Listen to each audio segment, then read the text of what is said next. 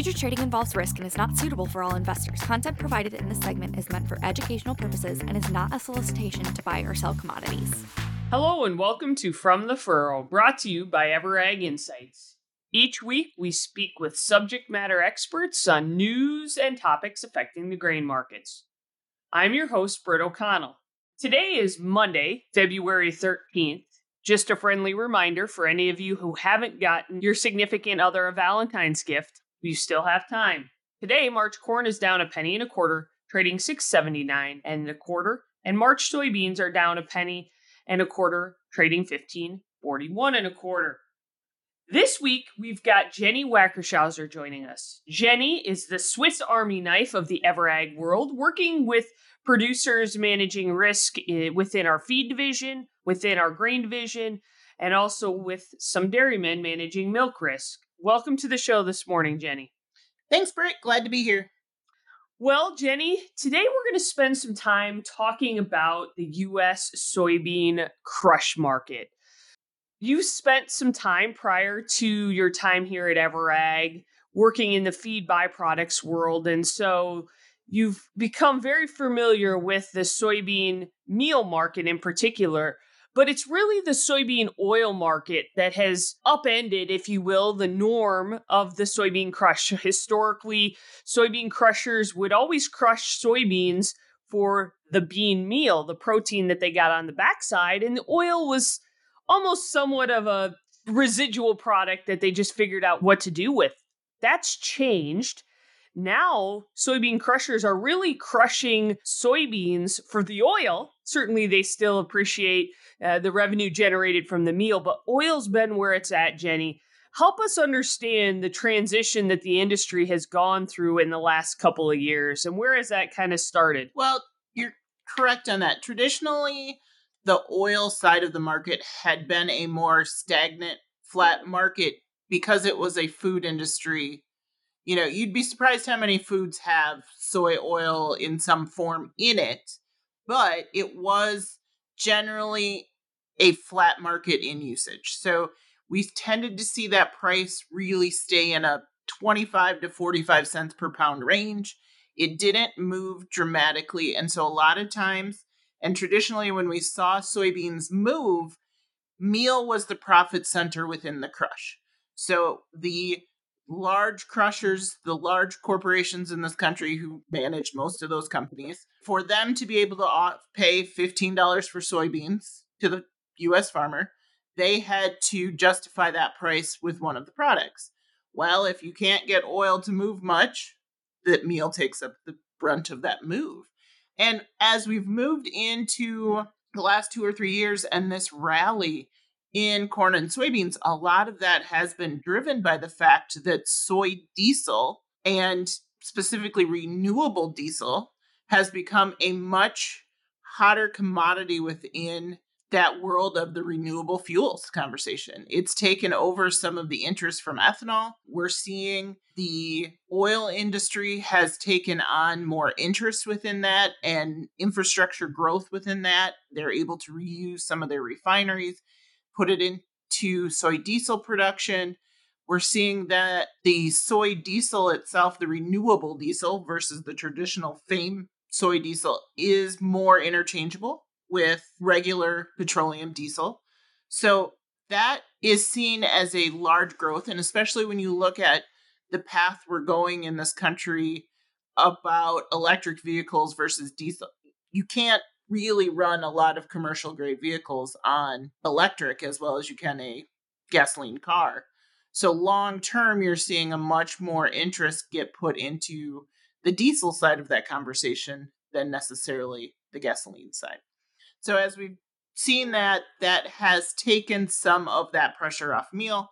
We've seen that reflected in the volatility until the last few weeks. I think, honestly, as we've seen the EPA come out with their announcement in December of a lower than expected blending requirement for the soy diesel side of the picture, you saw that reflected quite quickly in soy oil and meal took off basically $100 a ton since that announcement. So are you saying there's somewhat of an inverse relationship between the price of soybean oil and soybean meal as these crushers are not able to extract as much premium out of soybean oil, then that caused the, the soybean meal market to move higher? Correct. So we saw we are sitting this morning for, and again, not a lot of folks probably in our audience look at the price of soy oil regularly. So we're sitting this morning at 60 cents per pound, $60 per hundredweight. And that is about as low as we've traded in two years. Basically, since the start of the rally last winter, when we broke through that number, we have not visited down here only a couple times. We've pushed through over $80 per hundredweight or 80 cents per pound.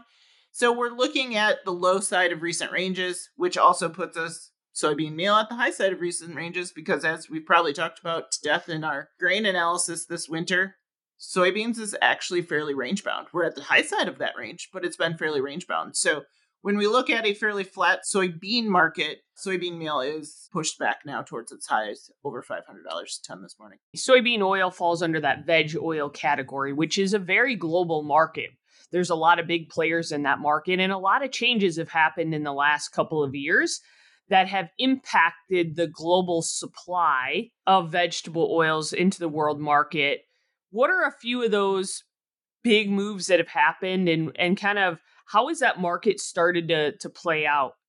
So within the food side of this sector, when we talk about that soy oil is was always very flat and very um, non-liquid, maybe is a good use of the word part of that is the competition for between other fats, palm oil specifically, um, Malaysia and um, a lot of Indonesian country.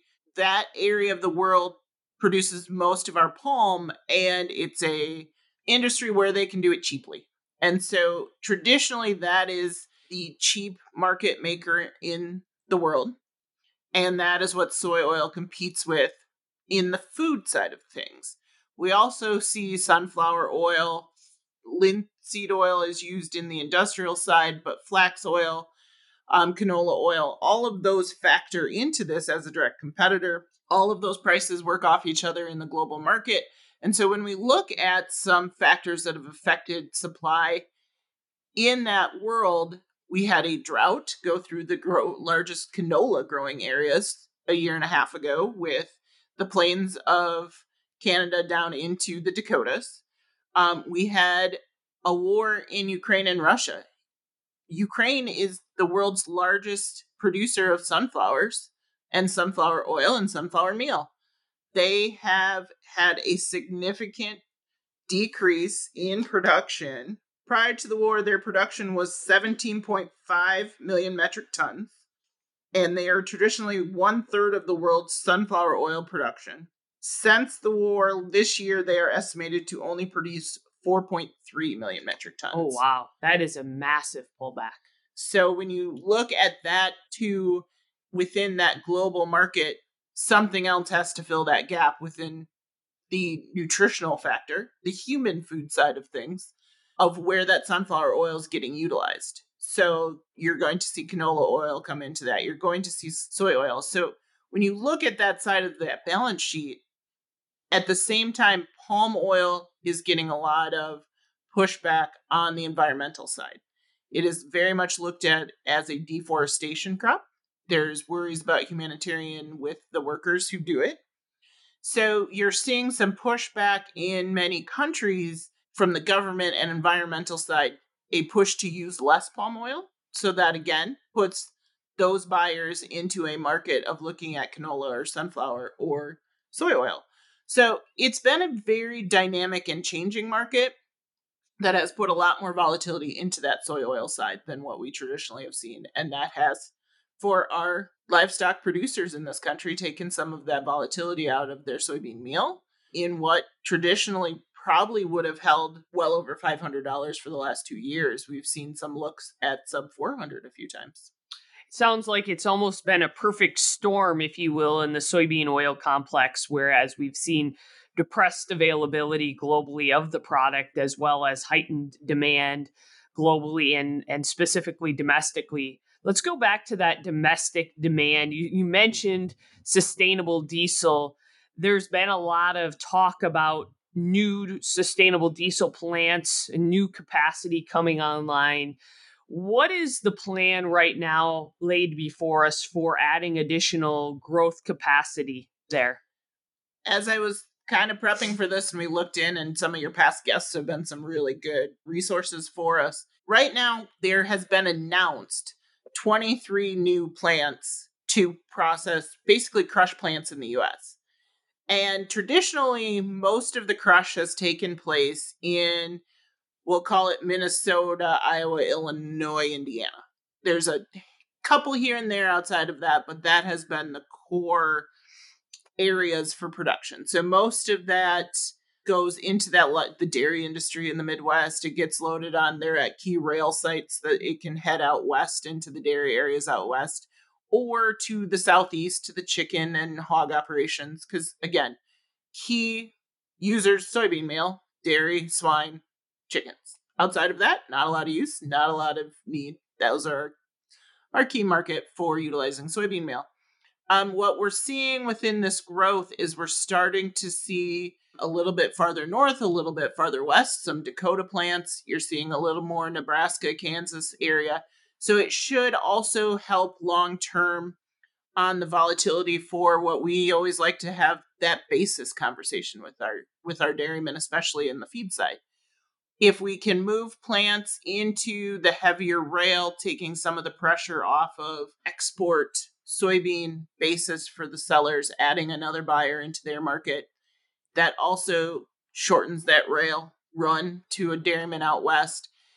Long term, this will help take more of that volatility, more of that basis risk off of the plate of the dairyman because we're going to see a shift more to an Argentinian type production. We're going to be utilizing, I think the numbers show we can increase, if all of those plants that have been announced come online, that's an increase of 25 to 35% capacity for crushing, which, as we've talked about a few times in the US, currently we're about 50 50, 50% crush, 50% export. So now we're looking at changing that to a two thirds crush, somewhere in that neighborhood.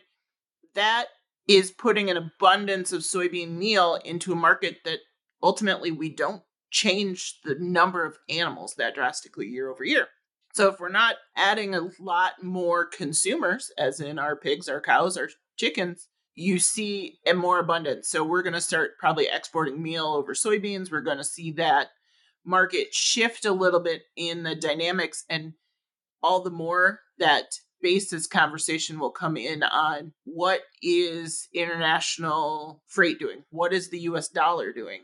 What is our current trade agreements with China doing? Because they're going to be our next biggest customer then on the soybean meal side. So, what does all this potentially have? How does all of this potentially impact the price of soybeans? This whole discussion doesn't exist without it all starting at the soybean level, if you will. So, for producers who are growing soybeans, how could this potentially change the pricing setup for them, or what does that prospect look like?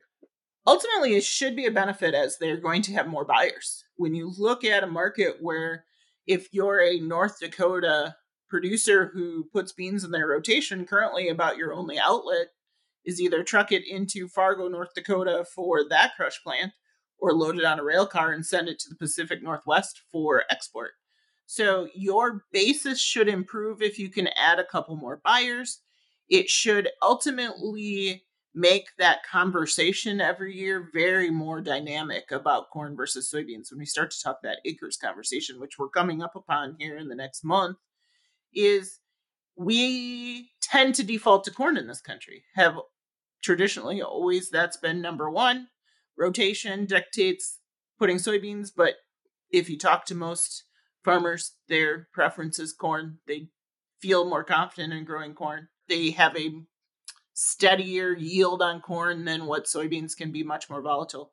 So what you're going to see I think is an advantage for the US farmer and but that conversation where we talk about okay, soybean meal may be cheaper, corn might become a very different conversation as far as where that comes in where we we generally have it everywhere because usually we don't have a poor growing season across the entire upper midwest for not since probably 88 have we had a yeah large crop loss. 2012 would be the next one. So it it will make that conversation different about acres for corn, acres for soybeans. If we start shifting and if we add this much more capacity, that's that many more acres that we can go into soybeans versus corn. Wonderful. Well, Jenny, thank you for joining us today. It was a pleasure chatting with you as always. Appreciate your insights and breaking down some of the changing dynamics in the U.S. soy crush market. If you've enjoyed listening to From the Furrow, subscribe to our podcast, share it with a friend, or give us a review. Thank you to Corey Romero, our producer, and Paige Driscoll for mixing and mastering today's show.